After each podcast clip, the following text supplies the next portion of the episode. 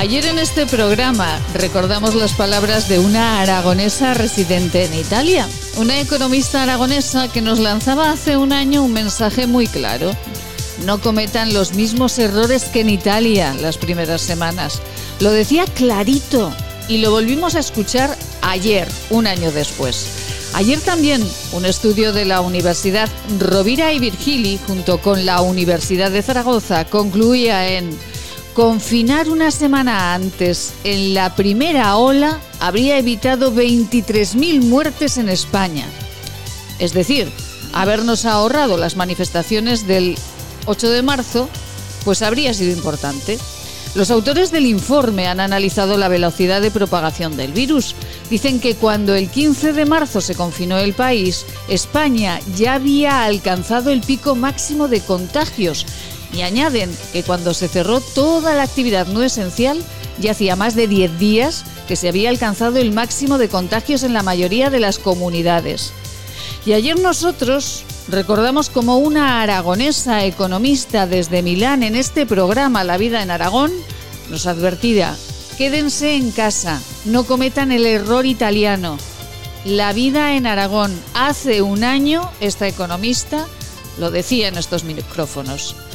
Hoy recordaremos unas reflexiones del doctor Juan Antonio Abascal, colaborador de este programa y Premio Europeo de Medicina Preventiva en 2020. Palabras del doctor Abascal advirtiendo de las consecuencias de dejar la salud pública en manos de los políticos y no de los técnicos. Miren, es extraordinario mantener un archivo de audio, un archivo sonoro como el que nosotros podemos ofrecerles para recordar. Es imposible olvidar. Fuimos verdad y quedó, decía el poeta Jorge Guillén. Y los hechos están ahí. Serán muy tercos, pero muy tercos, los que pretendan hacernos creer todo lo contrario. Es martes. De no olvidar, como decía el poeta, es La Vida en Aragón. Es La Mañana de Huesca. Bienvenidos.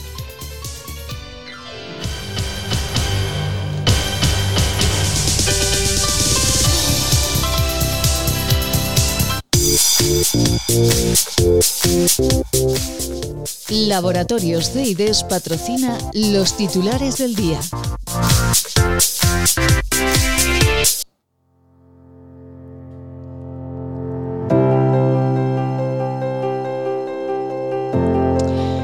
Y el Museo de Lérida entrega con cuentagotas otras 5 obras de Barbastro Monzón. Son fragmentos del retablo dedicado a la Madre de Dios de Ciros en Bonanza.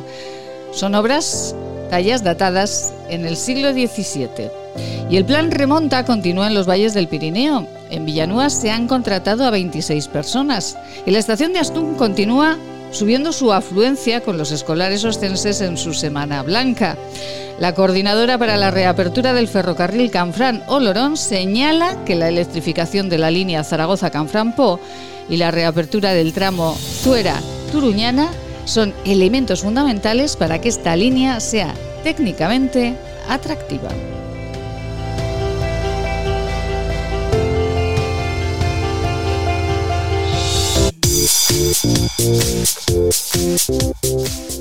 Laboratorios CEIDES patrocina los titulares del día.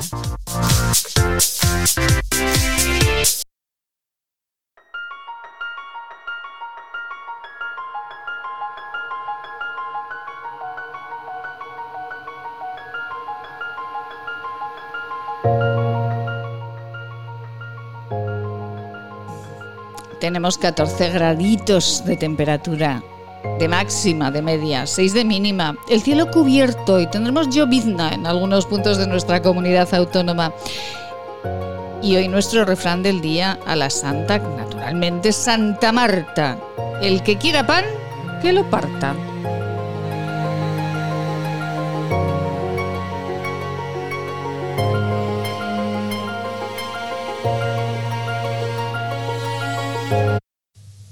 Hola a todos, soy Juan Vidaller, médico del Centro de Salud de Barbastro, y estoy aquí para recordaros que una simple reunión familiar puede traerte de regalo 40 días en coma o incluso la muerte. Hola, soy Cristina Lueza, médico del Centro de Salud, tu médico. El hospital se llena de pacientes COVID. Si te accidentas o tienes una enfermedad, no tendrás sitio en la UCI. Hola, soy Cari Badía, enfermera del Centro de Salud desde hace 30 años. Tengo un mensaje para ti. Ya tendremos tiempo de estar con los amigos y con la familia, si esto termina. Depende de ti. Hola, soy Ana Monclús, directora de Enfermería de Atención Primaria del sector de Barbastro. No puede ser que después de 7 meses de pandemia estemos igual o peor. Nosotros estamos para ayudarte. ¿Y tú? ¿Tú qué haces para que el centro de salud y el hospital no se colapsen? ¿Tú qué haces para que nuestros mayores no se mueran? ¿Qué haces para que los comercios y la hostelería no tengan que cerrar? Por favor, ayúdanos. Colabora y corta la cadena de contagios.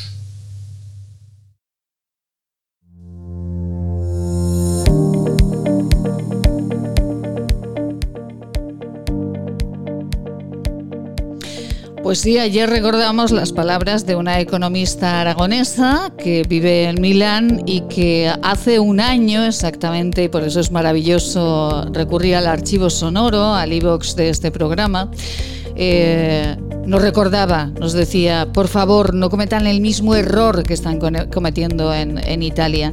Y justo ayer también salía un informe, como les decíamos, de una universidad catalana junto con la Universidad de Zaragoza, que concluía en algo que nos decía esta economista italiana, que confinar una semana antes de ese Día de la Mujer hubiese evitado 23.000 muertos en España, lo dicen pues investigadores de ambas universidades. Con ellos hablaremos dentro de unos días, cuando ya ese artículo se publique en las revistas científicas. Y ayer también el Justicia de Aragón, Ángel Dolado, presentaba en las Cortes su informe anual correspondiente a 2020. En el informe constata que la pandemia del COVID-19 ha aumentado exponencialmente las desigualdades en la comunidad. Señor Dolado, muy buenos días. Buenos días y muchas gracias por estar nuevamente con vosotros para lo que queráis, en este caso para informar sobre el trabajo realizado en el 2020, como años horribles. Exactamente, usted lo describe perfectamente, señor Dolado. Ángel Dolado, Justicia de Aragón, ayer en las Cortes hablaba de las desigualdades de la comunidad, entre otras cuestiones, ¿no?, de este informe del 2020 del Justiciazgo. Sí, las dos principales conclusiones hablábamos en que precisamente se han abierto nuevas brechas en materia de desigualdad y luego podemos descender y concretarlas. Y luego había otra conclusión y es que muchísimas personas por primera vez habían acudido a la Justicia de Aragón y nunca en otras épocas o en otros años de su vida habrían tenido oportunidad de solicitar este auxilio de una defensoría de derechos y libertades. Esas dos conclusiones son básicas. Vamos a ir con las brechas en la desigualdad, dice señor Dolado. Pues así es, hemos destacado que esa brecha de desigualdad se ha profundizado, incluso derivado también de lo digital, algo que parece ser que a veces nos puede solucionar problemas, pero otro lo puede complicar o agrandar. Y esas brechas se ha demostrado en el tema de mayores, en el tema de educación, en el tema sanitario y también en brecha de género en relación a mujeres con cargas familiares y con salarios de peor entidad económica que la de los hombres. Uh-huh. En definitiva, todas estas cuestiones las analizamos en el informe. Uh-huh. Los mayores. Vamos, si le parece, señor Dolado, con los mayores, porque sé que le preocupan muchísimo y, de hecho, como siempre decimos, el Justicia de Aragón ha sido el que inició ese camino para que los mayores sean más protagonistas y estén en el lugar que les corresponde, no solamente en la comunidad autónoma aragonesa, sino en otras comunidades españolas, porque se ha tomado como ejemplo Aragón en ese observatorio del mayor que el Justicia inició. Esa brecha de la desigualdad en los mayores, ¿por qué ha sido? Bueno, en primer lugar, porque lamentablemente el número de fallecidos en las residencias pues ha sido prácticamente, sobre todo en los primeros meses de la pandemia, de más del 80%. Y ahora entre los 3.200 fallecidos en total en Aragón, pues yo creo que en torno a un 60 o un 70 siguen siendo mayores, ¿no? Entonces, esa es la primera problema que tenemos. No hemos sabido afrontar esa cuestión. Pero ahora la esperanza está, por supuesto, en la vacunación y lo que entendemos es que también se abren unas nuevas brechas. Por ejemplo, vamos a entender mayores que ya no estén en el ámbito residencial, sino en sus propios domicilios.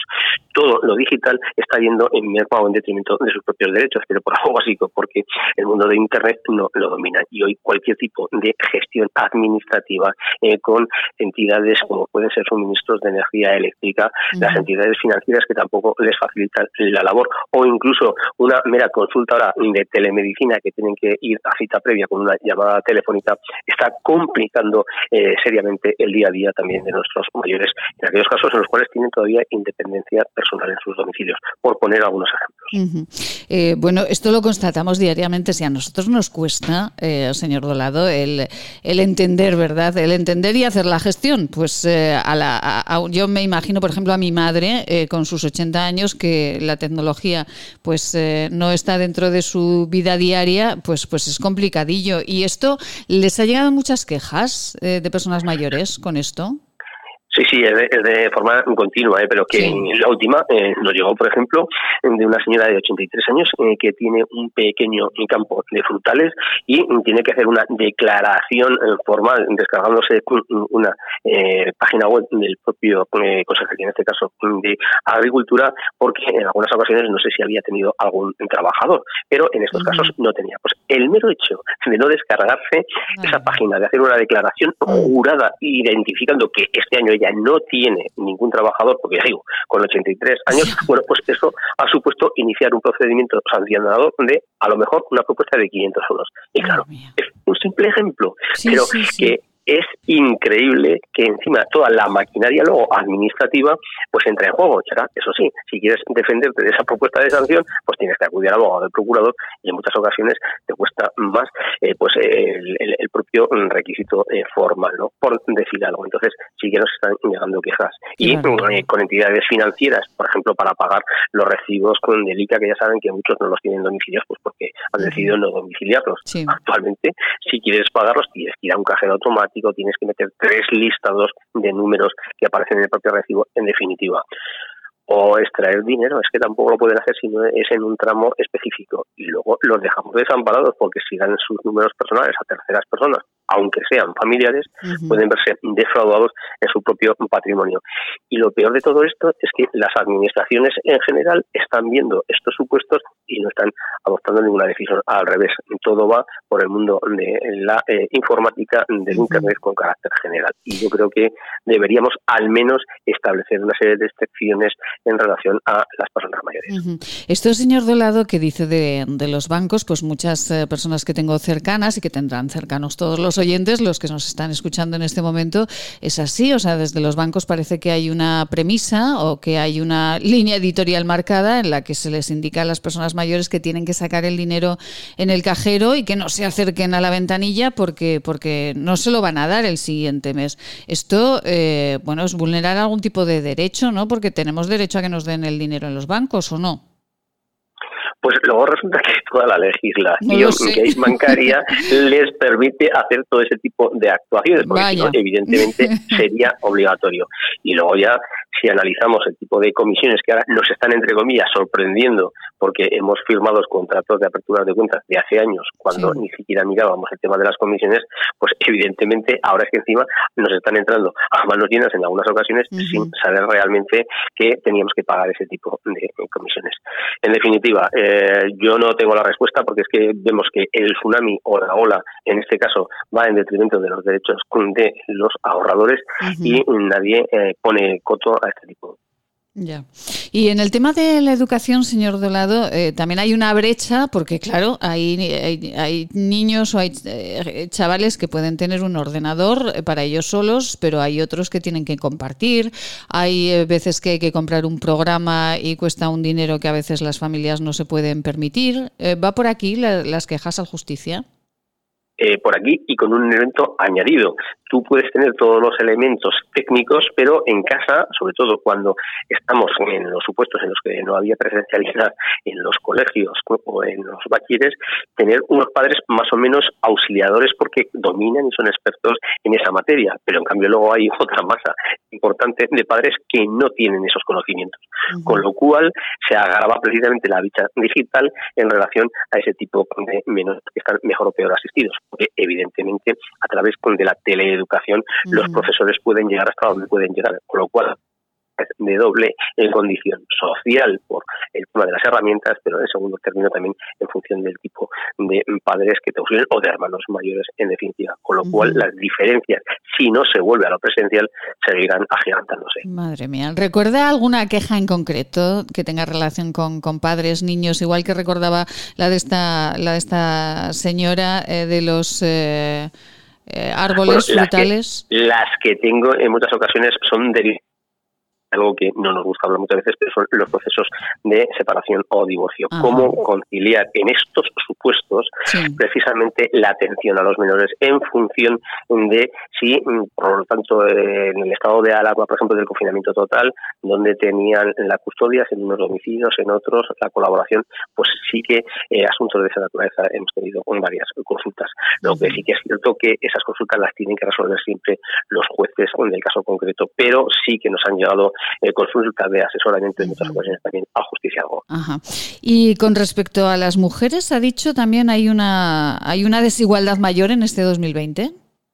Claro, porque precisamente en los procesos de divorcio, en muchas ocasiones, a pesar de que ahora hay cierta tendencia a la custodia compartida, el criterio mayoritario sigue siendo que se produce una determinación de guarda y custodia a favor de la madre. Y en muchas ocasiones pues hay problemas para percibir las pensiones de alimentos. Uh-huh. Eso en una serie de supuestos. En los casos de que hay unidades familiares o uniones de hecho y hay que conciliar por tener que cuidar a los hijos en nuestro domicilio, siempre las conciliaciones y las reducciones de jornada, lo estamos viendo, van siempre por parte de las mujeres, de las madres. ¿Eso qué les está produciendo? En primer lugar, mayor trabajo, menor retribución, menores cotizaciones, y esa brecha laboral la están generando en estos momentos que de otra manera pues intentaríamos acortar esas distancias. Pues bien, ahora tienes mayores obligaciones de tipo familiar, personal, con menores cotizaciones y por lo tanto se agiganta la expectativa de derechos o prestaciones que te puedan corresponder pues en la época de la jubilación. Uh-huh. Señor Dolado, dentro de unos minutos charlaremos de nuevo con el alcalde de Sallent de Gállego, porque sabe que aquí en los valles del Pirineo pues hay dos visiones diferentes al plan Remonta, al plan de ayuda del Gobierno de Aragón a este cierre de Aramón de las estaciones de esquí. Ahí pues alcaldes que bueno pues que están de acuerdo con ese plan Remonta, dice que sí que les ayudan, como es el caso del de Jaca, pero hay otros alcaldes como el de Sallent de Gállego que dice que esto es insuficiente y que de esa manera no pueden ayudar a los pequeños empresarios. ¿De este tipo de quejas les ha llegado algo de esos Pirineos, les ha llegado algo del tema de la nieve al Justiciazgo? ¿Señor Dolado? Bueno, pues vamos a intentar de nuevo la comunicación con Ángel Dolado, Justicia de Aragón, para saber si de alguna manera el problema del trabajo en los Pirineos bueno, pues ha llegado en forma de queja a esta entidad que ayer presentaba su informe del 2020, un año nefasto para Aragón, un año en el que el Justicia ha constatado pues muchísimas quejas de personas que en su vida habrían pensado tener que hacerlo. Nos decía también Ángel. Sí, que decía Maite que yo te escuchaba perfectamente, tú a mí por lo que se ve, ¿no? No le escuchaba. Decía, bueno, ha escuchado la pregunta entonces, señor Dolado. He escuchado. Sí, ¿le ha llegado entonces alguna queja de empresarios o de algún tipo de los valles del Pirineo? que le decía que justamente hoy tengo sobre mi mesa una queja de esos Pirineo, Aragonés, Valle de Tena y Tierra de Biescas, en relación precisamente al sector estratégico de la nieve y a las reivindicaciones que tienen en relación al plan de rescate. Me acaba de llegar hoy y seguramente anticipo que seguramente nos entrevistaremos con los representantes de SOS Aragón, precisamente para que nos cuenten sus deseos y sus necesidades, ¿no?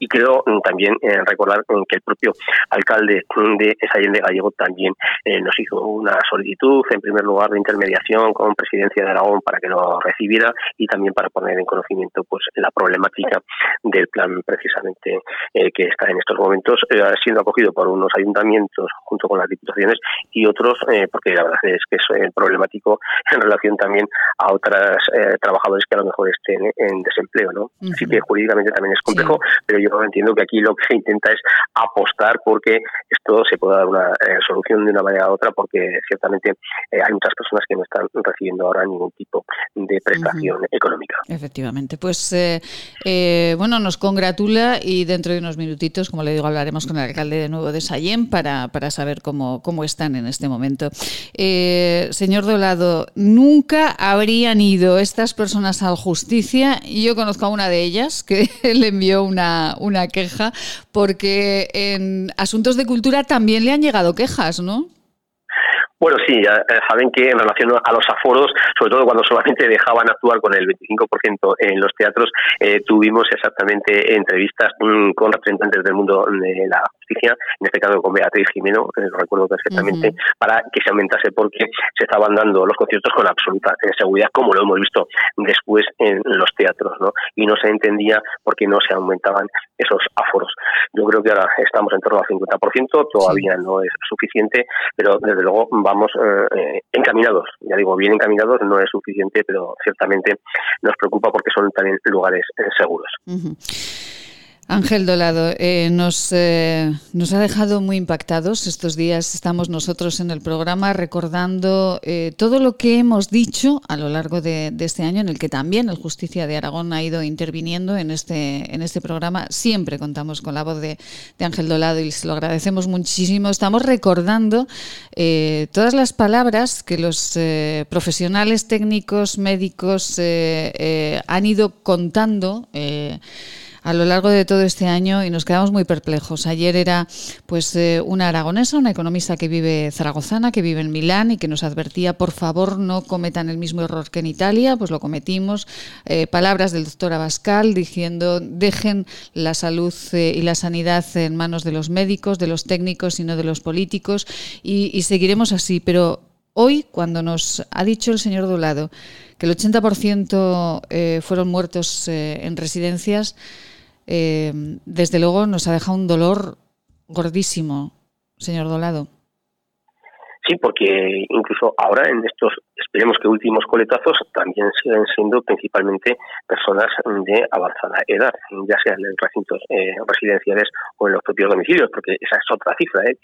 No se han computado los fallecidos en domicilios, sobre todo en los primeros meses. Ya saben que tenemos una cifra negra que incrementaría también en un tanto por ciento también importante, porque son efectos en COVID, aunque no se les hizo la autopsia, y por lo tanto ahora lo que sí que tenemos es que protegerles, y menos mal que el proceso de vacunación nos gustaría que fuera más rápido, pero se les ha puesto precisamente como preferentes porque esa solidaridad es esencial, es básica. Son las personas que nos han hecho que estemos aquí y por lo tanto se lo debemos. Y sería imperdonable que cualquiera de nosotros o de los jóvenes contaminase a algún mayor que todavía estuviese sin vacunar. Por lo tanto, no podemos permitirnos, entre comillas, que haya nuevos fallecidos como consecuencia de las imprudencias del resto de la población.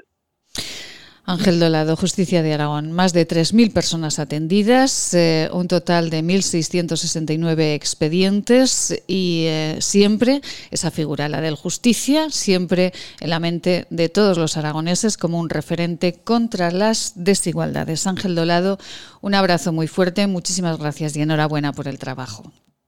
Muchísimas gracias y que el 21 sea muchísimo mejor gracias a la vacunación de todo el mundo. Muchas gracias. Que así sea. Gracias, Ángel. Buen día. Gracias. A ustedes, buenos días. Nos vamos con unos consejos y a la charla con Jesús Gericó, alcalde de Sallent de Gállego. Fíjense, hoy, justo hoy, ha llegado al Justicia de Aragón esa queja, ese escrito de esos Pirineos, porque hay algo que a muchos no les cuadra en el Pirineo. Este anuncio terminará en 20 segundos, pero el hambre de millones de personas no acabará nunca si no nos ayudas. Contágiate de solidaridad para acabar con la mayor pandemia que sufre el planeta, el hambre. Porque hay contagios necesarios que no transmiten ninguna enfermedad y salvan vidas. Ayúdanos. Entra en manosunidas.org y colabora. Cuide su salud.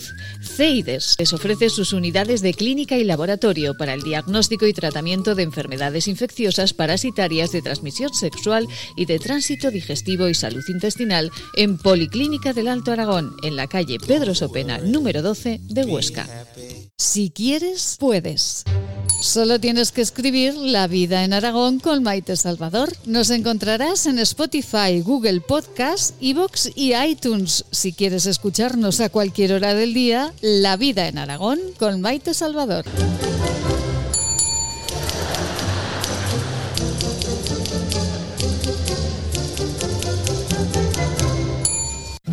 El origen de la belleza está en la naturaleza. Elixion by Esquinature es la primera gama premium de cosmética ecológica certificada con el prestigioso Ecocer Cosmos Organic. Elixion by Esquinature, cosmética que atrapa la belleza. Maite Salvador, Servicios de Comunicación. Hacemos que su publicidad sea una historia de interés.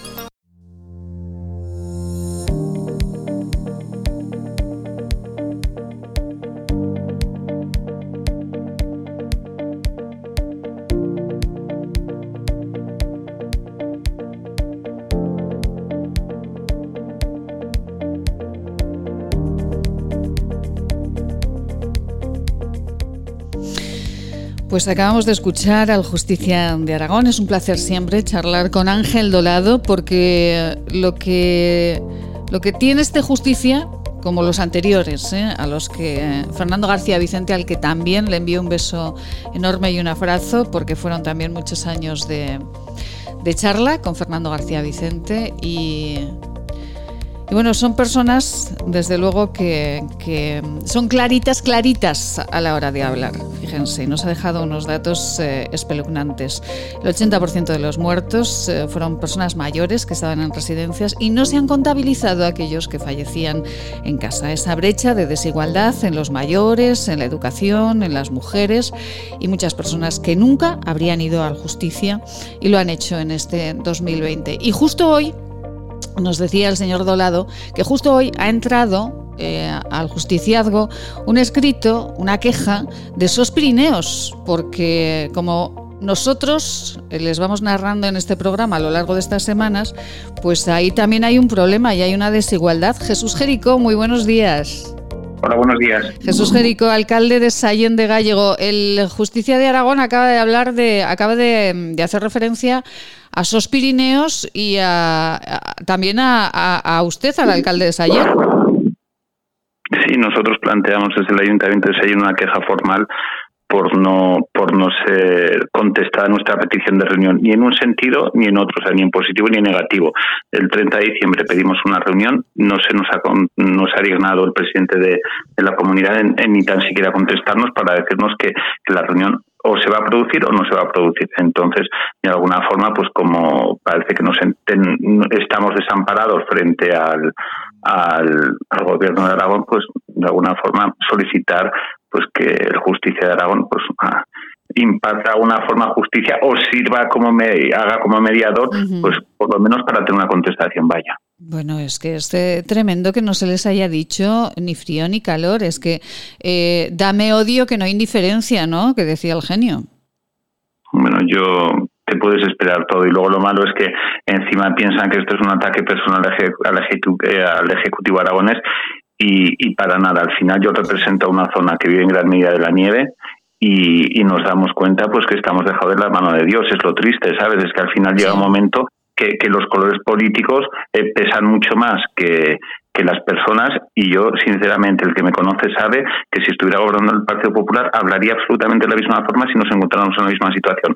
Por lo tanto, yo creo que ahora sí que o ponemos todos la carne en el asador o la gente de verdad sí que lo va a pasar mal de verdad. O sea, tenemos claro ya que no va a haber apertura de estaciones. Tenemos claro, como ya han dicho, que el confinamiento perimetral provincial va a permanecer al menos durante 20 días. Pues entonces, ¿qué toca esperar? ¿Qué toca esperar cuando hay ese la mayoría de los partidos del gobierno de Aragón, del gobierno y de las Cortes aragonesas no están por la labor de hacer ayudas directas a los empresarios pues bueno, vinculados al sector de la nieve? Por lo tanto, de verdad, yo no sé qué podemos esperar pues de este Aragón. No sé, igual tienen la visión muy clara sobre otras cosas, pero desde luego el sector que a nosotros nos ocupa y nos preocupa va a sufrir de verdad, y con ello todo el medio rural. Uh-huh. Bueno, el color político, dentro de unos minutos escucharemos al doctor Juan Antonio Abascal, un hombre que ha sido parte de este programa, pilar básico de este programa durante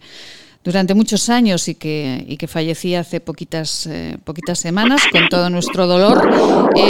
Y escucharemos al doctor Abascal, que decía hace un año, cuando presentaba junto con otros médicos expertos. Recordemos que el doctor Abascal fue Premio Europeo del año en 2020, entre otros merecidos galardones, y decía, por favor, dejen la salud, dejen la gestión de la pandemia en manos de los técnicos y no de los políticos. No ideologicen la gestión de la salud.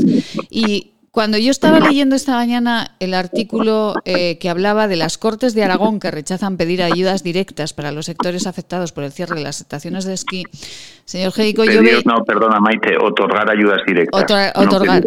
Otorgar ayudas directas, el titular está mal escrito entonces en este periódico que estoy leyendo.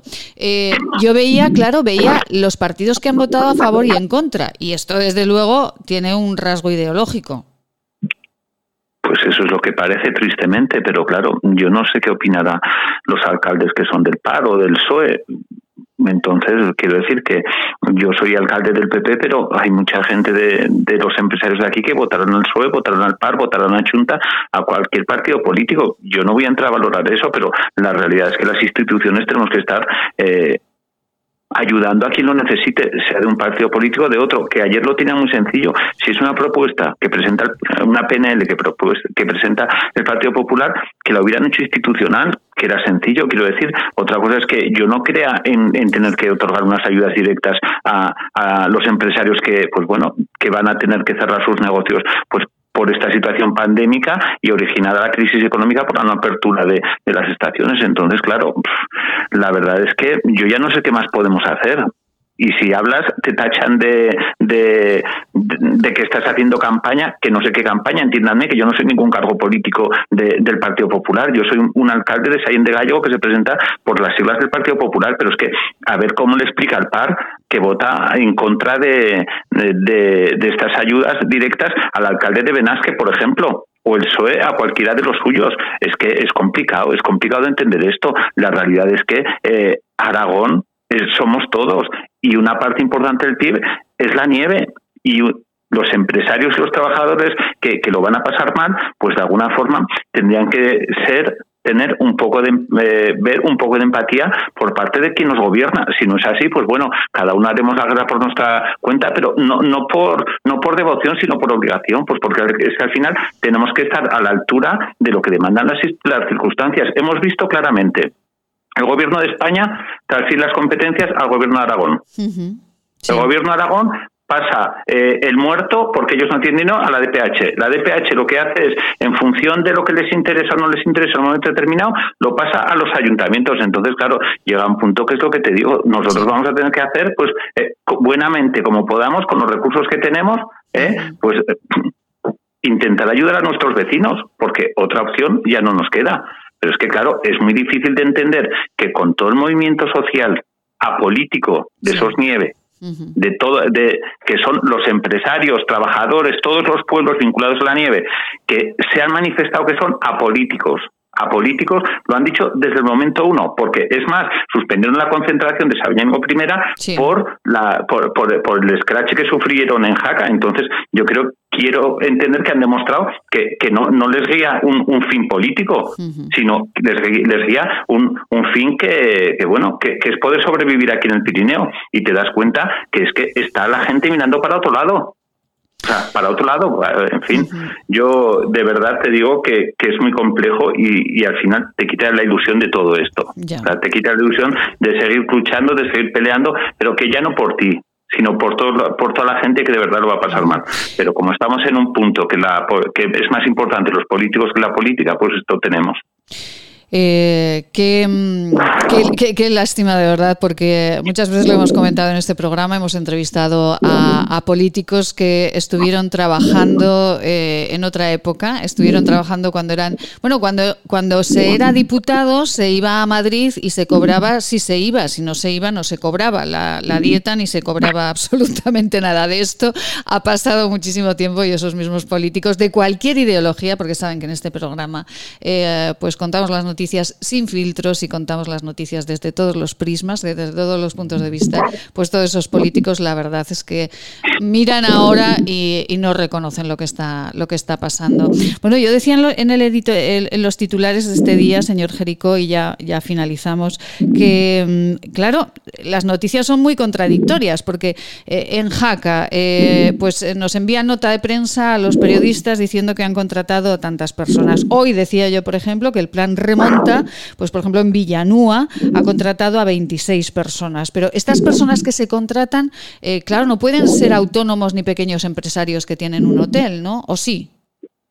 No, en principio serían trabajadores que no están recibiendo ningún otro tipo de ingresos, salvo que se hayan dado de baja de la actividad, que no sé si será el caso, no, creo que no se van a dar de baja de un hotel, pero bueno, al final lo que tenemos que pensar no es ni en trabajadores ni en empresarios, tenemos que pensar en global, en la situación dramática que se va a vivir por parte de trabajadores, de empresarios y de la propia sociedad, pues porque al final la desilusión que reina aquí, vamos, es que yo creo que no se la merece nadie, de verdad te digo que no se la merece nadie, y desde luego lo que no merecemos es de alguna forma ver esa división, que porque lo hayas dicho tú o porque lo haya dicho el otro, una sigla u otra, creo que tendríamos que tener una altura de miras mucho mayor de lo que la tenemos. Uh-huh. Debiéramos pensar en lo que representamos, y pensando en esto actuaríamos seguro de otra manera.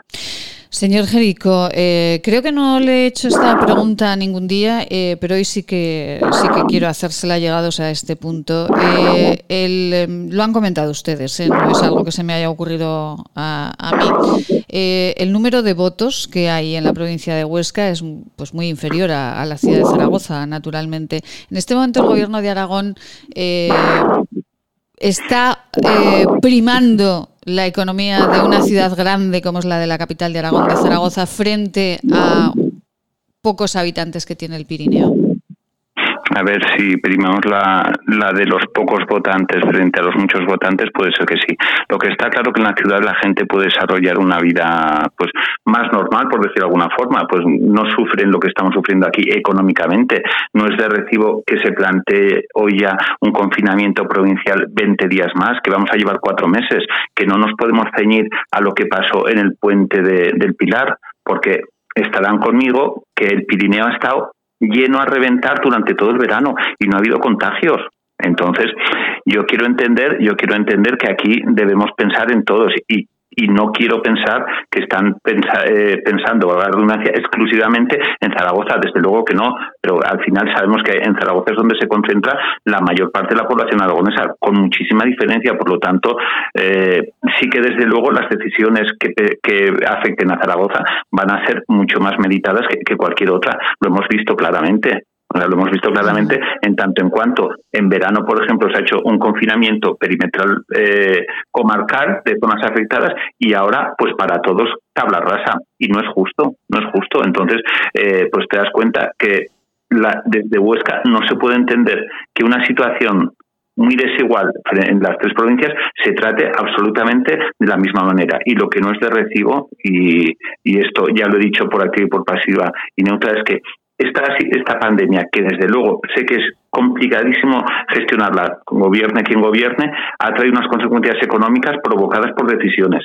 Entonces, por lo menos que estas decisiones tengan un plan de rescate, tengan un respaldo económico para hacer frente a estas situaciones dramáticas que, repito, está viviendo todo el sector de la nieve.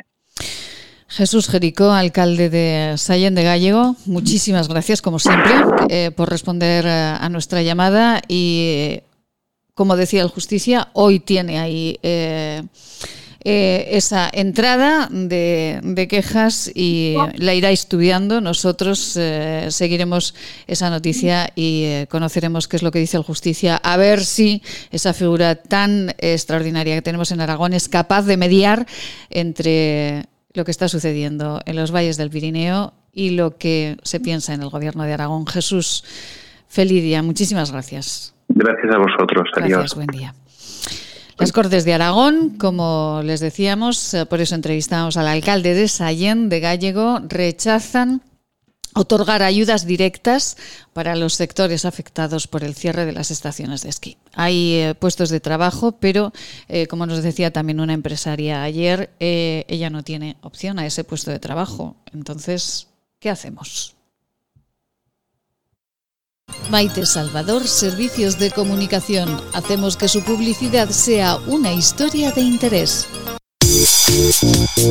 Permítanos darles en forma de infusión para tomar todas las veces al día que necesite una receta que seguro le facilita el logro de la felicidad basada en el equilibrio personal. Esta es nuestra fórmula magistral. Evita los pensamientos negativos. Mantén siempre la sonrisa en tu boca. Evita a las personas que absorben tu energía. Duerme tranquilo. Haz ejercicio. Termina el día cansado físicamente y esto te ayudará a olvidar cada noche las preocupaciones que no te dejan dormir tranquilo.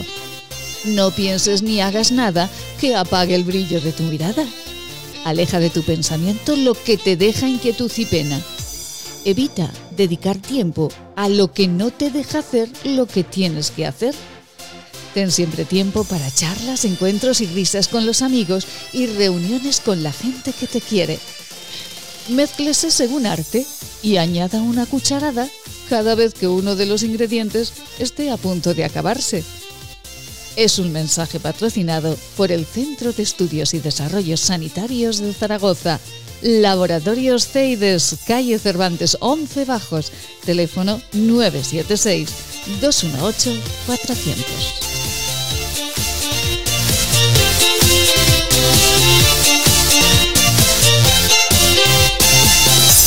¿Quieres estar al día? Teclea maitesalvador.com. En el menú elige En Antena. Ahí podrás seguir en directo cómo es la vida en Aragón y también podrás escuchar todos los programas emitidos. Sin filtros, noticias profesionales, consejos y buen humor. maitesalvador.com. En Antena.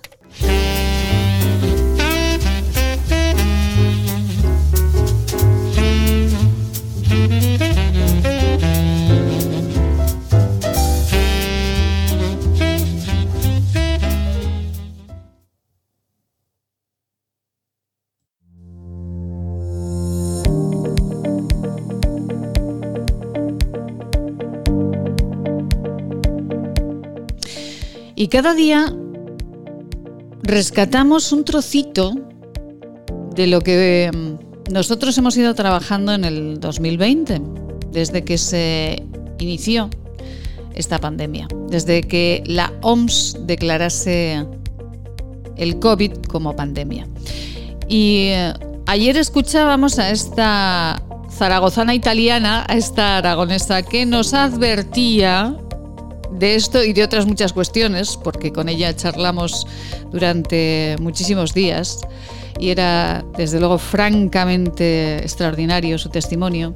Y hoy queremos recordar un trocito de lo que el doctor Juan Antonio Abascal, alma de este programa, nos decía, pues un día como hoy también.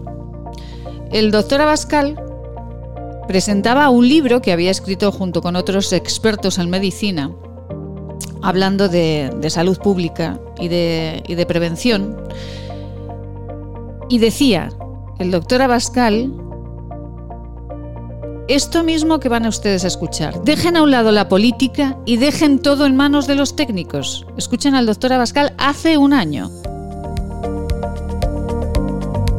A mí me faltan datos, como creo que nos faltan datos a todos. De hecho, la Organización Mundial de la Salud tendrá sus motivos cuando ha declarado por novena vez una pandemia, ¿no?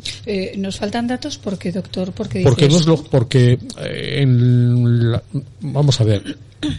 ahora va a aparecer dentro de poco un libro que alguna vez hemos comentado aquí, un libro escrito por varios compañeros, entre ellos yo, uh-huh, acerca de lo que es la epidemiología en manos de los políticos, ¿no? La epidemiología es la epidemiología, el estudio es el estudio y la explotación del hecho es científica.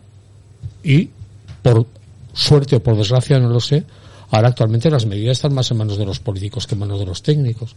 Entonces, claro, cuando un presidente de una nación de 1.500 millones de habitantes, sin censar todavía completo, pero vamos, en principio vamos a dejarlo solamente en 1.500, el ciclo de cualquier infección de tipo viral tiene un ritmo prosódico y un ritmo lomiántico, ¿no?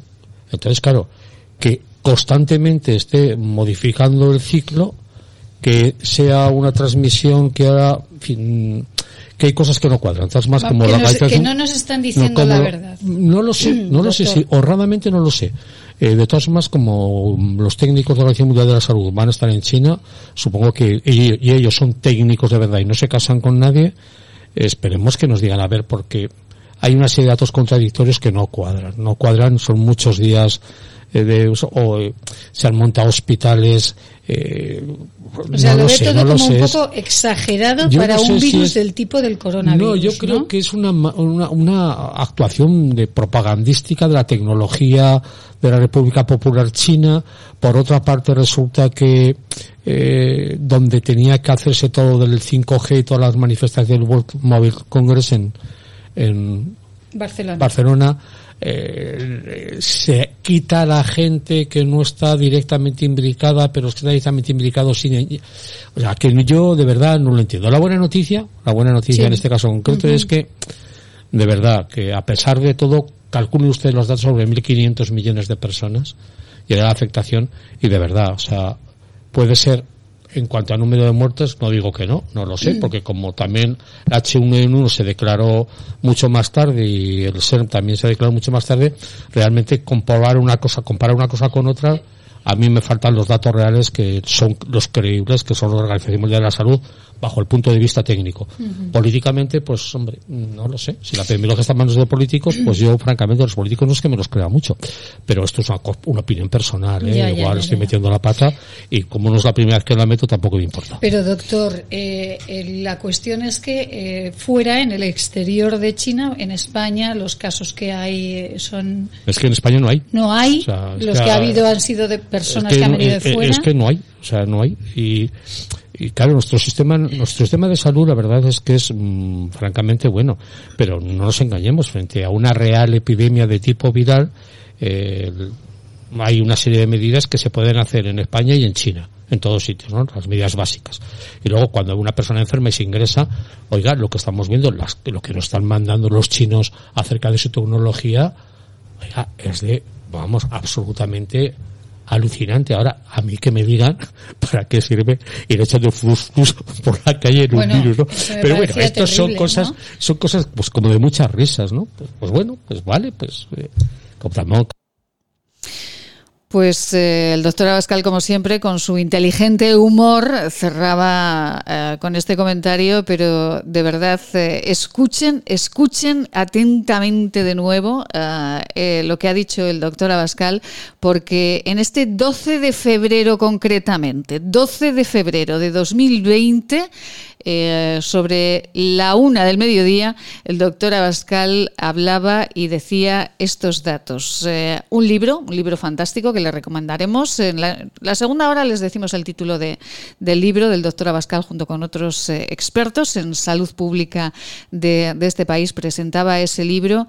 Qué momento más apropiado, desde luego, para para presentarlo y sobre todo para leerlo y ponerlo en práctica. El doctor Abascal decía que le faltaban datos y que no entendía por qué la salud pública se dejaba en manos de los políticos y no de los técnicos, algo que a lo largo de este año hemos ido comprobando que ha sido un error garrafal. ¿Dónde está ese equipo de técnicos que estaban controlando la situación de pandemia en este país? ¿Dónde está? Pues fíjese, el Justicia de Aragón en el inicio de este programa, de este día, de hoy, de este 23 de febrero de 2021, ha dejado un dato aterrador. El 80% de los muertos en esta comunidad autónoma han sido personas mayores de residencia, sin contabilizar las que han fallecido en casa, que ya el dato sería horribilus. Y todo porque no se ha contado con los expertos, con los que de verdad sabían. Bueno, que no nos queremos enfadar más. Nos vamos con los servicios informativos de esta casa, de Es Radio, y volvemos dentro de unos minutitos. No se pierdan el programa maitesalvador.com, con Y, maitesalvador.com. Ahí encontrarán este programa y otros muchos más. Todos los escuchen.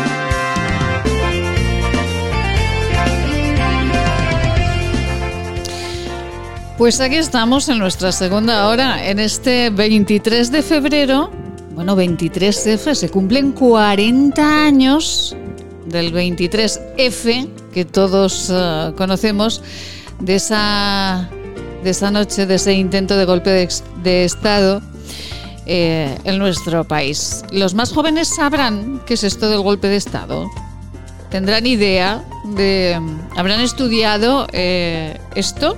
Bueno, pues miren, a los jóvenes preguntaremos si sabían algo del 23F.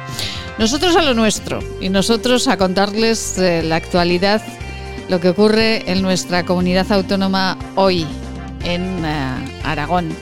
Hemos hablado con el Justicia de Aragón en nuestra primera hora y nos ha dejado datos. Desde luego, datos duros de este 2020 que ha finalizado. El Justicia ayer en las Cortes de Aragón exponía todo el trabajo que ha realizado el justiciazgo a lo largo del año pasado y nos ha resumido el señor Dolado en nuestra primera hora esas brechas de desigualdad en los mayores, en la educación de los más jóvenes, en las mujeres. Y también nos ha comentado que personas que nunca hubiesen ido a poner una queja al Justicia lo han hecho en el 2020 a raíz del COVID. También nos ha comentado que hoy justo ha llegado pues una queja al justiciazgo de Sos Pirineos y también del Ayuntamiento de Sallent de Gállego para ver si el Justicia puede mediar con el Gobierno de Aragón en estos problemas que se tienen económicos en los valles del Pirineo por el cierre de las estaciones, el cierre de provincias, y con el alcalde de Sallent, Jesús Gericó. También hemos hablado en estas mañanas de Huesca, en esta vida en Aragón. Y estos días, y así comenzamos la segunda hora, estos días leíamos que este gobierno que se había comprometido con las mujeres, con las madres, pues parece que no es tan cercano con las madres de familia. María Teresa La Huerta, muy buenos días. María Pilar La Huerta, buenos días. ¿Qué tal, Maite? Ay, que le cambio el nombre, Pilar. Que le cambias el nombre. Ay, Dios mío, es que tenemos una común amiga que tiene el mismo apellido, pero se llama María Teresa. Ay, bueno, Dios mío. Pues Pilar La Huerta, presidenta de Red Madre. Bueno, ¿cómo está Red Madre en este inicio de año? Bueno, pues con muchas necesidades, muy activa, en fin, la verdad que es una fundación aquí en Aragón, asociación que, que está pues muy activa ayudando, bueno, lo que no hacen quien debería estar haciendo, ¿no? Uh-huh. Pero sí, realmente se está notando un montón, pues todo el tema producido por esta pandemia, pues que se ha acentuado, claro, las necesidades. Uh-huh. En fin. Esto nos decía el Justicia de Aragón hace un momentito, ¿no? Que las mujeres han salido pues muy perjudicadas a nivel laboral, bueno, en muchos niveles, ¿no? Con esta pandemia. Sí. Y las ayudas a mujeres que quieren ser madres, el apoyo, bueno, a través de la fundación de la Asociación Red Madre, seguro que ha estado, pero las instituciones siguen como no queriéndolas ver. Pues sí, desde luego aquí a través de nuestra Fundación Red Madre, pues es que hemos elaborado pues las estadísticas, porque estadísticas oficiales nacionales es que no hay ningún cálculo, no tienen en cuenta si es además una mujer embarazada o madre, no lo tiene. Lo que sí que se ha visto, fíjate que, bueno, nosotros lo hemos calculado ya en el mapa este de la maternidad que elaboramos desde hace ya casi 5 años, vamos sacando estadísticas porque no existen públicamente. En 2 años se ha reducido el gasto o la inversión que harían en el tema de políticas de apoyo a la maternidad en más de un 40%, un 4,5% en 2 años, en los 2 últimos años. Madre Esto mía. Es una barbaridad. Y bueno,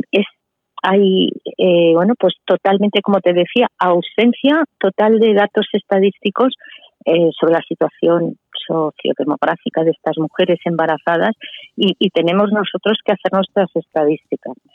Uh-huh. Este año último que tenemos evaluado es terrible, porque en toda España, Maite, se ha invertido o se han ayudado en 2.770.000 euros para ayudar a una mujer vulnerable, embarazada, que quiere salir adelante con su embarazo. Y, en cambio, pues ayudas para abortar se han invertido este año, se ha gastado 35 millones. Eso es una injusticia. ¿Por qué a la mujer que quiere seguir adelante no se le ayuda? No se la tiene en cuenta, ni en las estadísticas aparece y, por lo tanto, pues ya sabes que todo lo que no aparece en estadísticas oficiales, pues ya no se tiene en cuenta, que es lo que está pasando pues con la mujer embarazada vulnerable. La verdad que si comparamos, perdona que estoy enfriada. Sí, bueno, si tenemos la garganta todos un poco regulino hoy, sí. María Pilar. Bueno, que te decía, si lo comparamos, por ejemplo, con, oye, el caso alemán, lo que está haciendo Alemania en apoyar a las madres, pues allí tienen una fundación federal que llama Madre e Hijo, de protección a la vida del no nacido. Sí. Bueno, pues se ha invertido este año pasado 95 millones de euros en ayudar a la mujer embarazada. Madre mía. Eso es 3 veces más que lo que aquí incluso se está invirtiendo en el aborto, se está gastando en el aborto, pero si comparado con lo que están ayudando a la mujer embarazada, 2.700.000, es que no es nada. Uh-huh. Entonces, eso es lo que reclamamos, sobre todo nosotros. Sí. Esta medida que ahora se ha implementado, o sea, que este Real Decreto que acaba de ser convalidado ya, que ahora ya es proyecto de ley, ¿no? Y ahora, tras las enmiendas que hagan los distintos partidos, podrá ya ser una ley oficial. Bueno, pues es una vergüenza que es la primera bajada de pensiones de la historia de la democracia y se ha hecho hacia las mujeres embarazadas, o sea, perdón, hacia la mujer madre, y ese primer recorte de los derechos sociales que ha habido a raíz de esta pandemia. Explíquenos, señora La Huerta, esto de que se ha rebajado la pensión, ¿cómo ha sido esto? Bueno, pues es que esto realmente no es un tema que nos atañe a nosotros directamente. Sí. Nuestra labor no es esta, pero sí que lo que la denunciamos porque creemos que han salido perjudicadas o van a salir perjudicadas a raíz de este decreto un montón de mujeres madres que el día de mañana, cuando vayan a cobrar su pensión, sí, se ha visto un recorte increíble. Pues entre el 10 y el 70% se va en función del número de hijos. Hay una cosa positiva que aquí, con este decreto, es la única que se puede decir que ha sido positiva. Una, que se va a tener en cuenta también a los padres, es decir, los padres también son, el día de la pensión, que vayan a cobrar su jubilación, pues se tendrá en cuenta este dato, que son padres. Uh-huh. Y se va a tener en cuenta otra cosa positiva, que con la anterior complemento de maternidad, pues que no existía, era que también ya se va a tener en cuenta a las madres desde su primer hijo, porque anteriormente se tenía en cuenta a partir del segundo, tercero y cuarto hijo. Bueno, pues iba un porcentaje, un 5, un 10 o un 15% en función. Pero lo que es discriminatorio, horrible, es, primero, que ya no se tiene en cuenta para nada las 21.000 familias que hay en España en este momento, sí, que tienen más de 4 hijos, ya tengan 5, 6, 7, que son las que más están aportando en este momento a la sociedad, sí, con su trabajo, ¿no? Sí. Pues a estas ya no se les tiene para nada en cuenta el número de hijos. Y, para que te hagas una idea, por ejemplo, sí, solo van a salir beneficiadas de esto, sí, solo las mujeres que tienen un hijo, porque antes no se le consideraba, sí, y siempre que la pensión fuera a ser mínima, o sea, de 800 euros o por ahí. Pero en cuanto ya tengan 2 hijos, 3 hijos, o 4 hijos, o 5, 6, todos los demás, y tengan un sueldo, o sea, una pensión media de 1.000 euros, todas ya van a salir perjudicadas, todas en un porcentaje hasta el 70%, pero claro, todas van a perder. Todas, claro. Entonces, es que es justo, son muchísimas, ¿no?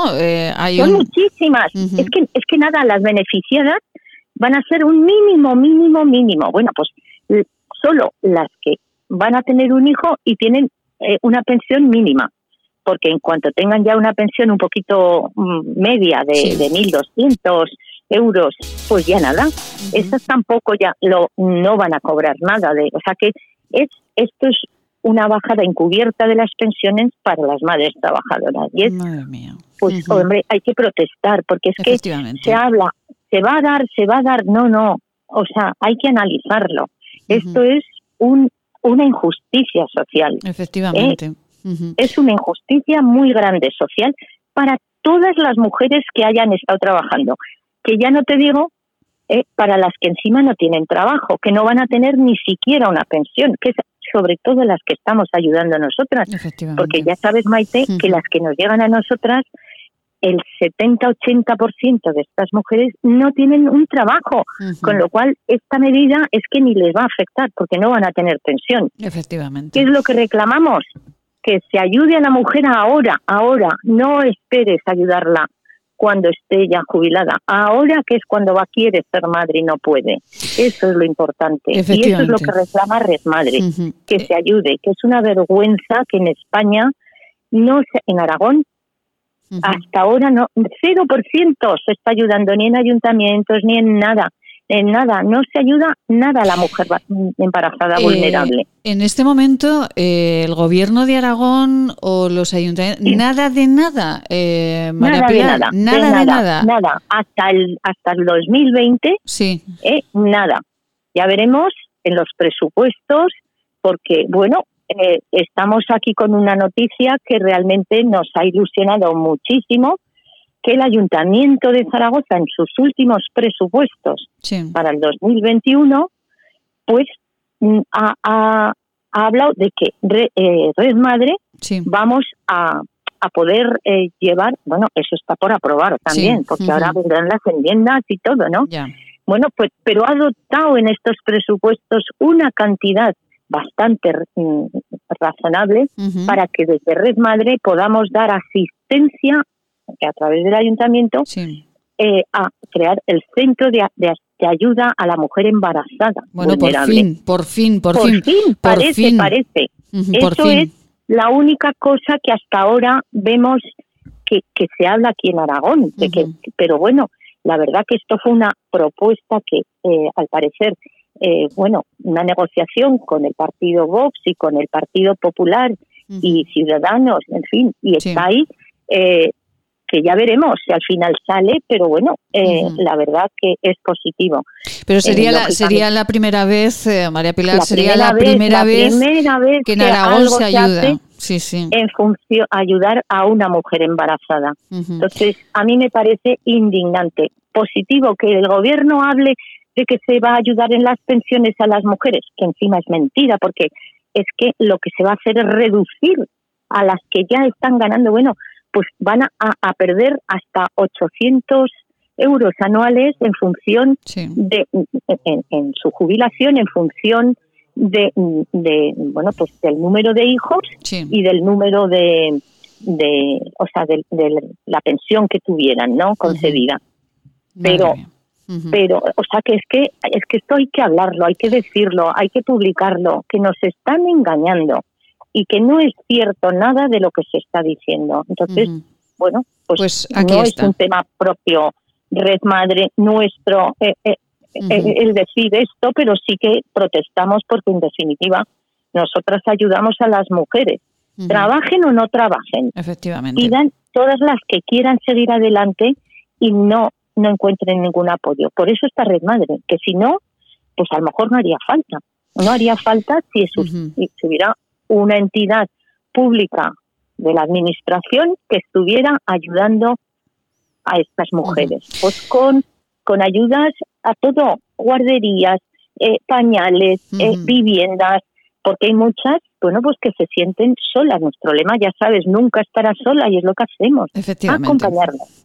Pues ahí está el trabajo de Red Madre en todo Aragón, también en Huesca, ¿verdad, María Pilar? Bueno, en Huesca, en Jaca. En Jaca ¿no? Estamos abriendo, y en Teruel también tenemos ya una asociación Red Madre. En Huesca está otra asociación que es Maternity, entonces estamos en red con ellas. O sea, porque lo que hay que hacer, ya que somos pocos y poco presupuesto, no podemos abarcar todo. Entonces, ¿qué hacemos? Bueno, pues Huesca, si encuentran algo, o sea, se enteran de algún caso que en la provincia de Zaragoza o en otro lugar de Teruel, bueno, pues se ponen en contacto con nosotros. Si a nosotros nos llegan de la ciudad de Huesca, pues hablamos con Maternity, porque es que lo que hay que estar es en red. Efectivamente. Y bueno, repartirnos. Pero también llegaremos a estar en red en Huesca si hace falta. O sea, como estamos empezando, la pandemia nos ha limitado mucho a abrir la delegación en Jaca, pero bueno, ahí está, poco a poco lo conseguiremos. Seguro ya, que definitivamente. Sí, seguro que sí. Pues María Pilar La Huerta, presidenta de Red Madre Aragón, como siempre nos deja datos para la reflexión. Fíjense, el Gobierno de España invierte 2 millones aproximadamente de euros en 2.700 en ayuda a la mujer embarazada que quiere seguir con el embarazo y sin embargo invierte 35 millones en ayudar en los abortos. Es curioso cuando Alemania invierte 95 millones en ayudas a la mujer embarazada que quiere continuar con el embarazo. Bueno, pues el contraste desde luego es tremendo. María Pilar, muchísimas gracias por aportarnos estos datos y un beso muy grande. Enhorabuena. Muchísimas gracias a vosotros, Maite, y allá tu programa de la vida en Aragón, de la mañana de Aragón. Muchísimas gracias. Gracias, María Pilar. Un beso muy grande y enhorabuena a Red Madre. Gracias, siempre. Gracias. Buen día. Es precioso, de verdad, el trabajo que realiza Red Madre, ayudando a las mujeres que pues tienen todas las circunstancias en contra, pero ellas quieren continuar con su embarazo y quieren ser madres. ¿Les parece extraño? Pues existe este problema. Hay mujeres que quieren continuar y todo alrededor les dice que no. Ahí está Red Madre para apoyarlas. Maite Salvador, Servicios de Comunicación. Hacemos que su publicidad sea una historia de interés. Plaza Imperial, a solo 15 minutos del centro. Cine, bolera, restaurantes, juegos infantiles, pádel, ocio para todas las edades, en las que volverás a enamorarte de Plaza Imperial. Imagina tenerlo todo para pasártelo en grande. Haz tu planazo en Plaza Imperial. Cuando un gesto tan simple como lavarse las manos no es posible para algunos, se demuestra que no todos somos igual de vulnerables frente al coronavirus. Ayúdanos a paliar las consecuencias de la pandemia entre los más desfavorecidos del planeta. Que tu solidaridad no separe nuestras fronteras. Llama al 900-811-888 o entra en manosunidas.org/emergencia coronavirus y colabora. Hola radioyentes, soy Seila. Os mando mucho ánimo. Hay que pensar que cada día que pasa es un día menos. Todos juntos lo superaremos.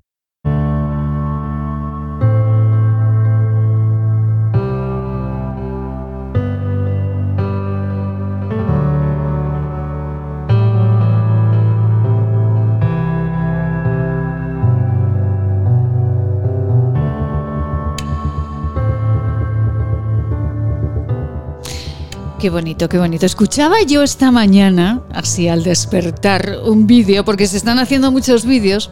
Escuchaba un vídeo en el que dos mujeres, pues dos hermanas, hablaban de su padre y de cómo su padre embadurnaba toda la carrasca con grasa de cerdo para que los vecinos, las gentes que iban a visitar la carrasca, pues no subiesen en ella, que la rompían, resbalasen y no subiesen, que la rompían. Y afortunadamente aquel invento pues funcionó, porque la carrasca ahí sigue viva, porque está preciosa, sigue viva y sigue enorme, enorme, enorme, enorme. Clara Bosch, muy buenos días, Clara.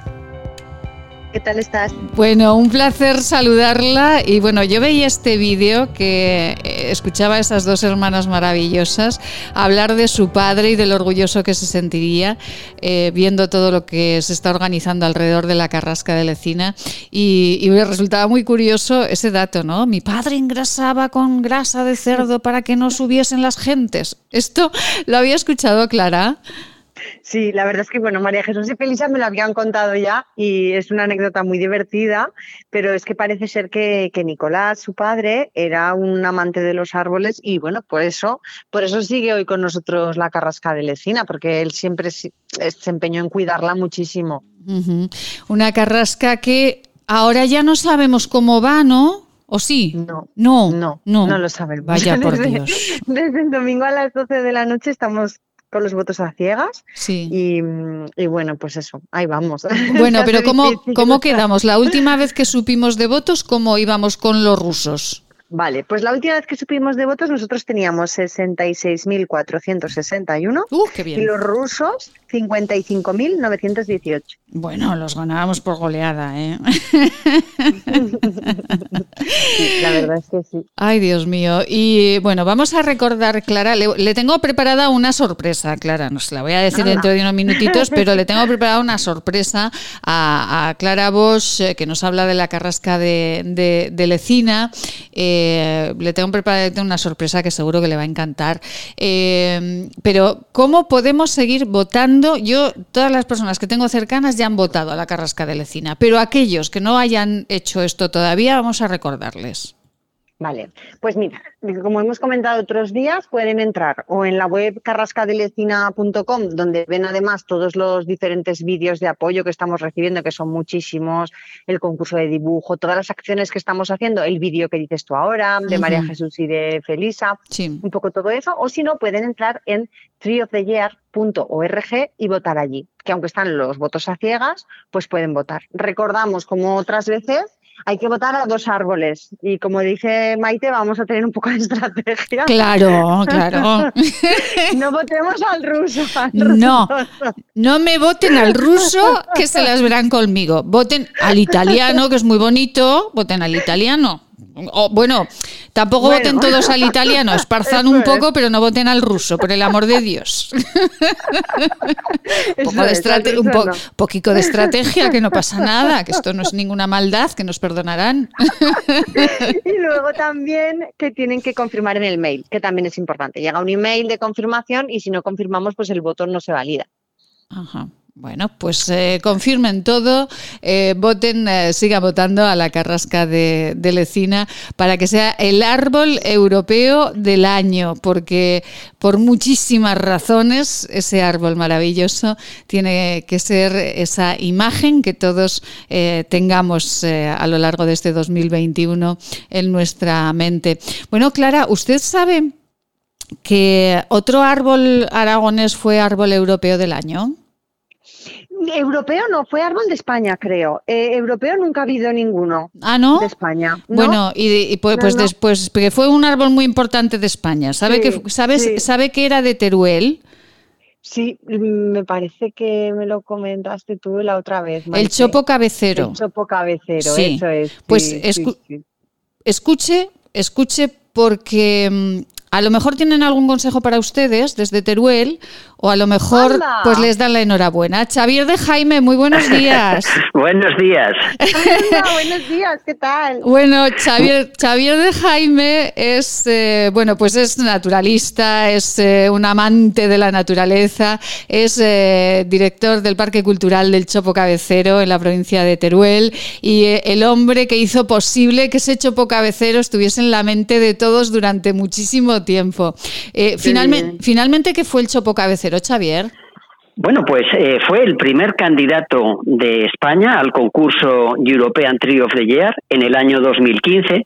Era un concurso desconocido, lo era mucho más en los países del este, y nos animaron amigos británicos a presentar pues un candidato desde España, ¿no? Entonces, pues tuvimos el atrevimiento de presentar un chopo que crece junto a la ribera del río Alfambra, en Aguilar de la Alfambra, como candidato, y fue una aventura preciosa, fue una vivencia extraordinaria. A ver, un grupo muy pequeñito de amigos, de asociaciones, de entidades culturales, pues vimos que era una oportunidad de poner en la mirada estos formidables árboles que tienen una larga convivencia con las personas, presentando un ejemplar notable como candidato. Y bueno, pues fue un mes de locura, como estaréis viviendo en Lecina.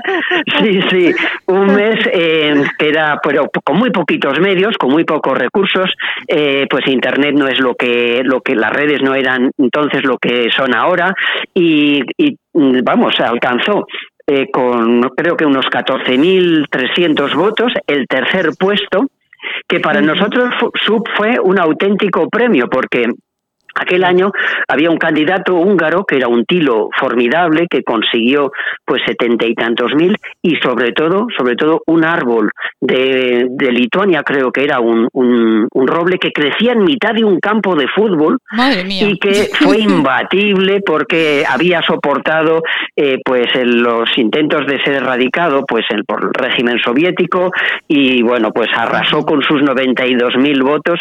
Entonces, pues bueno, para nosotros fue una vivencia preciosa, tremenda, y con muy poquito apoyo, con muy poquito conocimiento desde un pueblecín de Teruel, pues con el apoyo y con el respaldo de muchísimas personas de todo Aragón y de otras zonas, ¿no? Consiguió pues ese tercer puesto que supo a gloria. Y de hecho una vecina, María Jesús de Rambla, de Aguilar de la Alfambra, fue a Bruselas a recoger el galardón, que era una estatuilla en aquel año. Fue qué maravilla, una vivencia preciosa. Qué maravilla, María Jesús, ¿no? Ahí en Bruselas recogiendo el premio. Qué fantástico. Clara, que le quiere preguntar a Chaima, que tiene la experiencia en esto.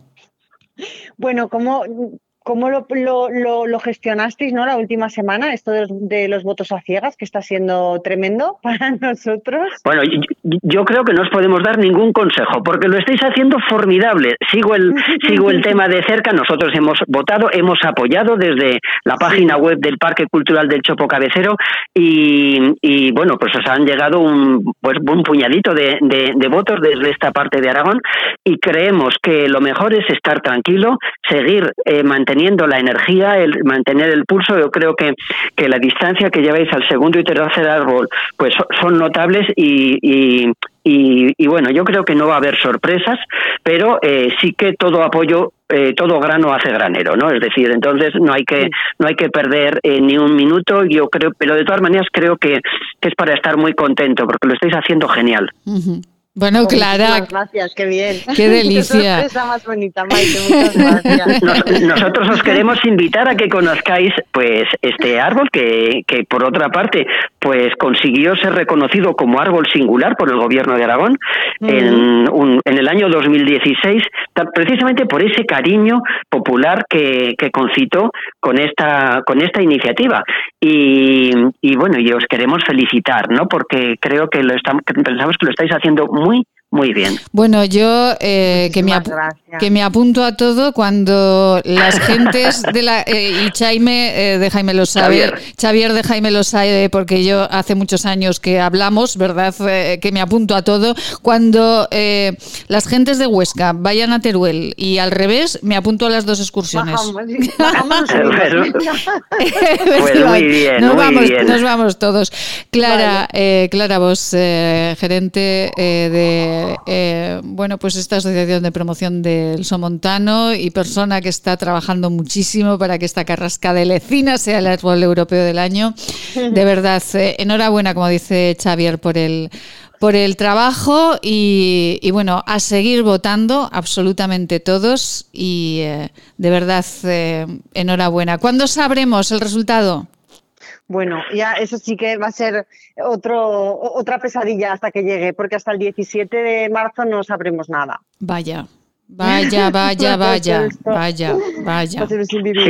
hacen una supervisión porque, a ver, puede haber fraude, ¿no? Y en algún caso pues se ha dado y analizan los votos y su origen, ¿no? Entonces es un poquito lento, pero merece la pena. Nosotros conocimos a los organizadores que son de la República Checa y es un pequeño equipo humano, pero muy, muy interesante. Es una iniciativa muy bonita que une a los pueblos que también tenemos que saber llevar esa parte de competitividad que es inevitable y ver la otra parte, la parte humana y la parte de que nos une, ¿no? A los europeos a través de la naturaleza por medio de los árboles, ¿no? Uh-huh. Yo creo que es una iniciativa muy bonita. Desde luego, es una iniciativa preciosa y esa competitividad, un beso muy grande a todos los rusos, ¿eh? Que esto es una broma. Esto es una broma. No queremos que ganen, pero les queremos mucho. Efectivamente, no queremos que ganen, como dice Clara, pero los queremos una barbaridad y que tienen unos árboles preciosos, claro que sí, los italianos y todos, pero claro, lo nuestro es lo nuestro, déjennos que nos pongamos nacionalistas por una vez. Nosotros tuvimos un final de concurso que fue de locura, porque el país que lo organiza es la República Checa, sí. Y nos seguían los talones, pero a 200 votos de distancia, entonces cuando se ocultó la información, entonces no supimos en esa semana, porque desde el primer momento el Chopo del Remolinar se mantuvo en tercer puesto, que para nosotros fue algo insólito, porque, uh-huh. Ojo, uno de los candidatos era el roble del bosque de Sherwood, en donde se escondía Robin Hood. Madre mía. Nosotros pensábamos, ¿qué puede hacer un chopo de un pueblecito de Teruel con semejante candidato? Luego pues vimos que no tenían tanto salero y que pues bueno, ya empezó fuerte nuestro árbol, sí. Y se mantuvo en el tercer puesto, pensamos que en todo momento, ¿no? Y nos supo a una victoria porque era, sí. Vamos, era la primera vez que hacíamos algo así y repito que tuvimos un apoyo pues muy muy modesto, ¿no? Pues porque a nivel de medios pues es difícil, ¿no? Ya. Yo creo que vosotros habéis conseguido mucho, tenéis que estar muy contentos. Pues Xavier de Jaime, director del Parque Cultural del Chopo Cabecero en la provincia de Teruel, muchísimas gracias siempre por estar ahí, por contestar a nuestra llamada. Enhorabuena por el trabajo tan intenso que están haciendo en la provincia de Teruel por la naturaleza y muchísimas gracias por ayudarme a darle esta sorpresa a Clara Bosch y a todas las gentes de Huesca con esta carrasca tan hermosa, la carrasca de Lecina. Xavier, un beso muy grande, gracias.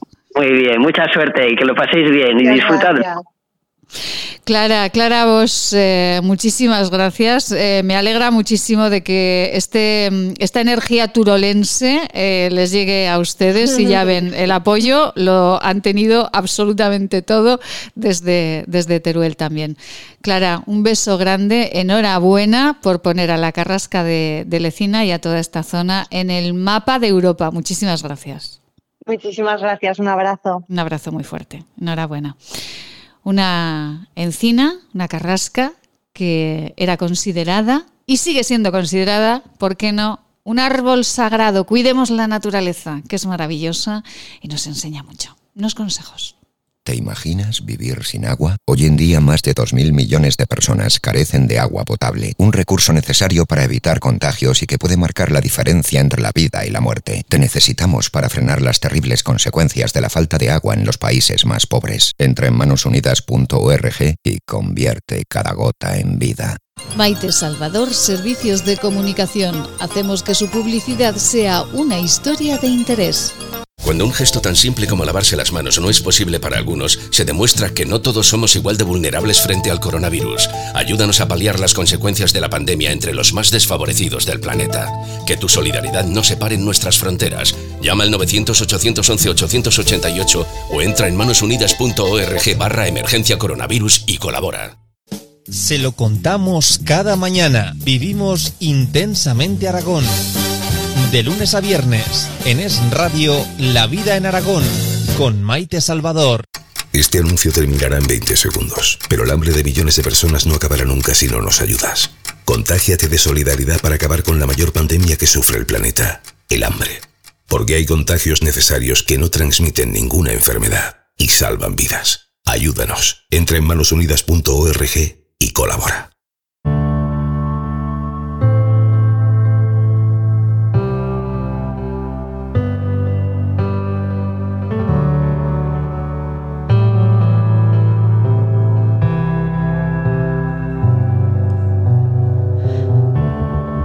Mantener una correcta higiene dental depende de muchos factores.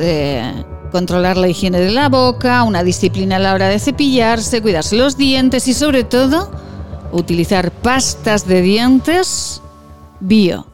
Nos marchamos al espacio, como cada día, de salud y belleza, a nuestro espacio de Elixion. ¿Quieres regalar salud y belleza? Agua micelar, serum, jabón de manos, hidrogel, pasta de dientes. Acaricia a las personas que quieres con la cosmética bio creada por la farmacéutica Marcela Valoroso.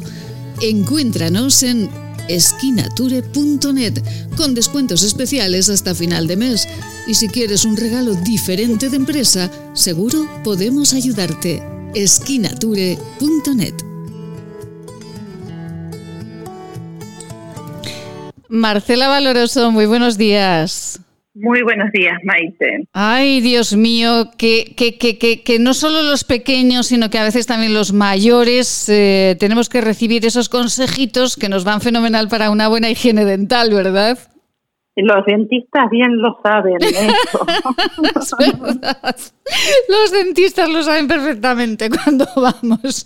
Marcela Valoroso, farmacéutica y creadora de la gama cosmética Elixion y mujer que cada día nos da unos consejos extraordinarios para nuestra salud y para nuestra belleza. Marcela, comentaba ayer que podíamos hablar de higiene dental, ¿verdad? Sí, porque es una de las cosas que durante el confinamiento ha crecido muchísimo en España, un 18% por encima del año anterior. Uh-huh. Bueno. Estamos más en casa y que nos cepillamos más los dientes, o que nos preocupamos más por la calidad de productos que utilizamos para nuestra boca, o también que no queremos más tóxicos en esta zona tan sensible, pero es una realidad. Ha crecido durante todo este tema de la pandemia, además de la higiene de manos y geles hidroalcohólicos y bueno, todos esos estos segmentos, pero extraña el tema de la higiene bucodental, que ya venía creciendo en España, pero que, bueno, casi un 20% comparado con el año anterior, cuando es una cifra muy interesante para analizar. Uh-huh. Desde luego es una cifra interesantísima. Parece que antes no teníamos tanta precaución, ¿no? Con lo que los productos que utilizábamos o la cantidad de productos que utilizábamos para nuestra higiene dental. ¿Cuál es la gran diferencia, Marcela, entre una pasta de dientes convencional o la que utilizamos hemos utilizado hasta ahora y las pastas de dientes bio que encontramos en la página de Esquinature? Pues primero tenemos un tema de ingredientes y por otro lado tenemos un tema de envases. Cada vez que hablemos de cosmética bio son los dos elementos que vamos a tocar. Una pasta de dientes convencional pues tiene como base lavante un ingrediente que se llama el lauril sulfato de sodio en su mayoría, que eso es lo mismo que un detergente, el mismo ingrediente que para lavar la vajilla.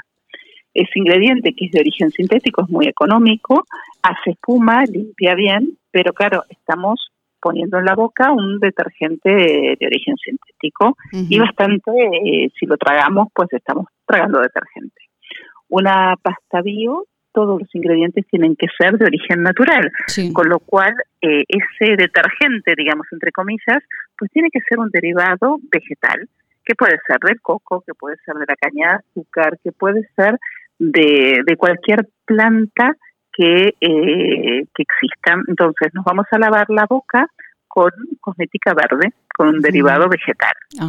Y después, muy importante, hay un tema de la concentración de flúor y con qué reemplazamos el flúor, para que el flúor ayuda también a la no formación de caries. Uh-huh. Entonces hay ingredientes como el xilitol y como el aloe vera que tienen una acción importante para prevenir la formación de caries y reforzar el esmalte de nuestros dientes.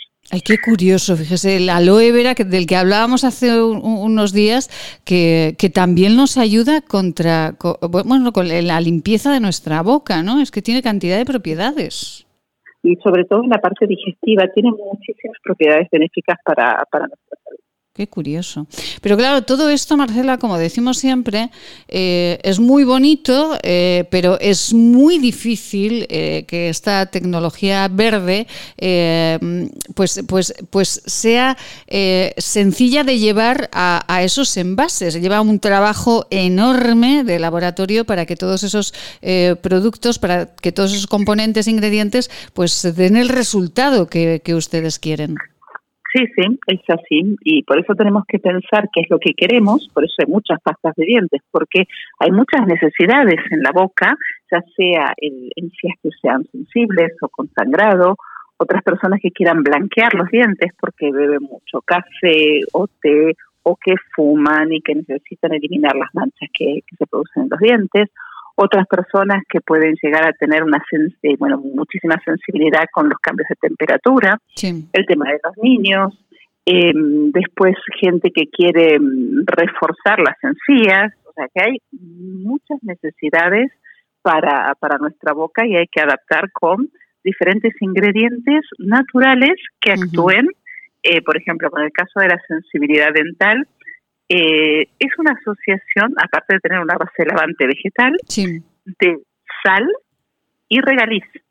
¡Ay, qué curioso! También con aloe vera. Uh-huh. Entonces, de alguna manera, la sal, que para poder tener una actividad antiinflamatoria, para las aftas de la boca, para poder curar cuando hay heridas, y el regaliz, que es antiinflamatorio, y da unos resultados, y sabe a menta y un poco salada, y realmente da unos resultados fenomenales a nivel de sensibilidad dental. Bueno, sí, para dientes. Sí. Estoy mirando en la página de Esquinature, esquinature.net, con cada kilo, esquinature.net, acérquense a ella. Estoy viendo esa pasta de dientes Ecodenta y con sal para el alivio de la sensibilidad dental y para prevenir la formación de sarro y placa, el aliento fresco y la verdad es que es fantástica, aparte de que tiene un envase precioso, que me encantan todos los envases que son. Y con este producto hemos ganado en Alemania, ya en el 2018, un premio a la mejor fórmula. Cierto. Y además, porque los envases, que lo vemos, tienen, aparte de ser de plástico reciclado, tienen menos capas de plástico. Si normalmente una pasta de dientes tiene 7 u 8 capas de plástico, pues esta tiene 5 capas de plástico, o sea que es menos plástico, pero a su vez reciclado de los cartones de leche. Pues con esta enhorabuena de nuevo, Marcela, porque en Alemania es uno de los países que más tiempo llevan consumiendo y apostando por los temas bio, y conseguir un premio allí es pues más que importante. Enhorabuena por ese premio. Y ya saben, Ecodenta, que tienen problemas de sensibilidad, que tienen problemas de algún tipo en su boca, pues esta pasta de dientes de Ecodenta con sal les va a ayudar muchísimo, muchísimo, muchísimo. Es una barrera protectora para los dientes sensibles, los alivia y ayuda a prevenir los síntomas, como decimos, de sensibilidad dental, además de prevenir la formación de sarro y placa. Y lo encontramos en la página web, ¿no, Marcela? Sí, lo podemos encontrar en farmacias. La de sal existe en 2 formatos, de 100 ml y de 75 ml, o en nuestra página web, esquinature.net. Pues esperamos mañana preguntas de los oyentes, que tengan que ver con la salud bucodental, porque mañana volveremos a hablar de ella. Marcela Valoroso, un beso enorme, un beso muy grande, y con la pasta que tiene un poquito de sal nos vamos hoy. Y con una buena sonrisa. Eso es. Un beso muy grande. Hasta mañana. Un abrazo. Feliz día. Muchísimas gracias. ¿Quieres regalar salud y belleza? ¿Agua micelar, serum, jabón de manos, hidrogel, pasta de dientes?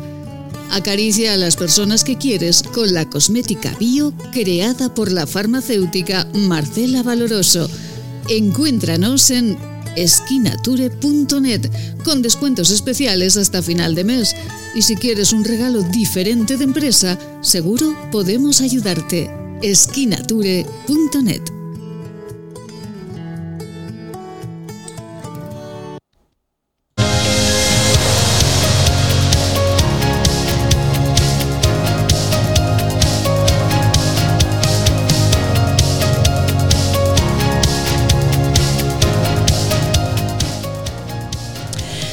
Amelia Rius, buenos días. Buenos días, Maite, con esa musiquita, hija, parece que estoy bailando ahí tranquilamente un swing.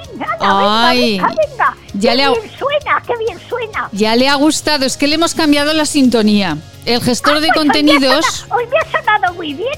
Pues me alegra mucho, porque el gestor de contenidos ha decidido cambiar la sintonía, porque para eso es el gestor de contenidos. No consulta con nadie, él lo cambia todo y ale, pues ya está. Pues para eso es el jefe. Oye, a ver...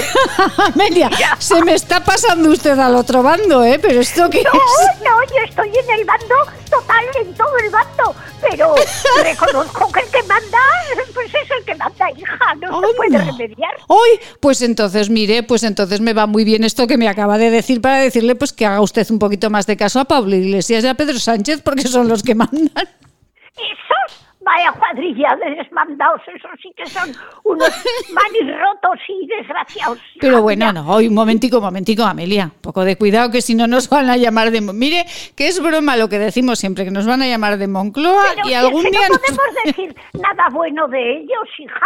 Oye, es que machacan hasta a la policía, a la Guardia Civil, a todo el mundo. Oye, no dejan vivir a nadie en España, ni siquiera a las personas que tienen que impartir el orden. Oye, los tienen maniatados, no les dejan defenderse. Pues los pobrecitos, ¿qué van a hacer? Yeah. Pues oye, reconocer que son unos cafres, coño. Amelia, ¿qué se parece a doña Rogelia ya? Ay, no lo sé, porque cuando me hablas de esta gente, mira, se me ponen los dientes largos, de verdad, parece que no me los he limpiado con la crema de Marcela. Hija, oye, porque vamos... Es que, ¿se acuerda usted de doña Rogelia, verdad? Que decía eso que acaba de... No me voy a acordar de doña Rogelia y de la presentadora que la... Mari Carmen. Interpretaba, claro. Sí. Que sí. Es que claro, como ha dicho usted coñe, pues parecía usted a doña Rogelia. Se me ha escapado sin darme cuenta. Pero hombre, una señora como usted, de verdad. Sí, una señora de 90 años ya tiene derecho a decir todo lo que se le ocurra. Bravo, Amelia. A ver quién es el guapo que le enmienda la plana. Oye, anda, que venga aquí ese fenómeno. Amelia, imagínese... Sí, escúcheme, que solo tenemos 2 minutos. Mañana le prometo 10 más. Pero escúcheme, si tuviera delante ahora mismo, delante de su puerta, por ejemplo, llaman al timbre, abre la puerta y usted se ve a Pablo Iglesias allí, ¿qué le diría? ¿Qué le diría? Oiga, usted se ha confundido. Aquí a la gentuza no la queremos, oiga. Haga el favor de marcharse de mi casa, ¿eh? Que en esta casa no recibimos a los personajillos, así que nada, aquí no tenemos contacto con gente de su calaña. Y le cerraría. Vaya usted a entenderse con los de Venezuela y con los de Bolivia y con los de Argentina. Ya. Aquí nada, con el Echenique y con el Monedero, que son los que están recaudando dinero para sus fondos propios por ahí, por esos mundos de Dios. Ya, oiga, ya. A nuestra costa, ¿eh? Ay, Dios mío. Mire, Amelia, que vamos a hacer una cosa. Cerraría la puerta a sus narices. Oiga, cerrada la puerta a Pablo Iglesias. Okay. Pero escúcheme, que tenemos que cerrar mañana, de verdad que le doy más tiempo, porque los oyentes la adoran y quieren más tiempo de Amelia. Pero quiero... ¿Me cortas más el terreno? No, que no le corte más el terreno a Amelia. Amelia, que quiero que felicite, que le mande muchas felicidades a una amiga de este programa, que fue ayer su cumpleaños. Y sí, dígale, felicidades a Ainoa. ¡Ay, felicidades a Ainoa, hija mía! Muchas felicidades, que pases un día muy feliz.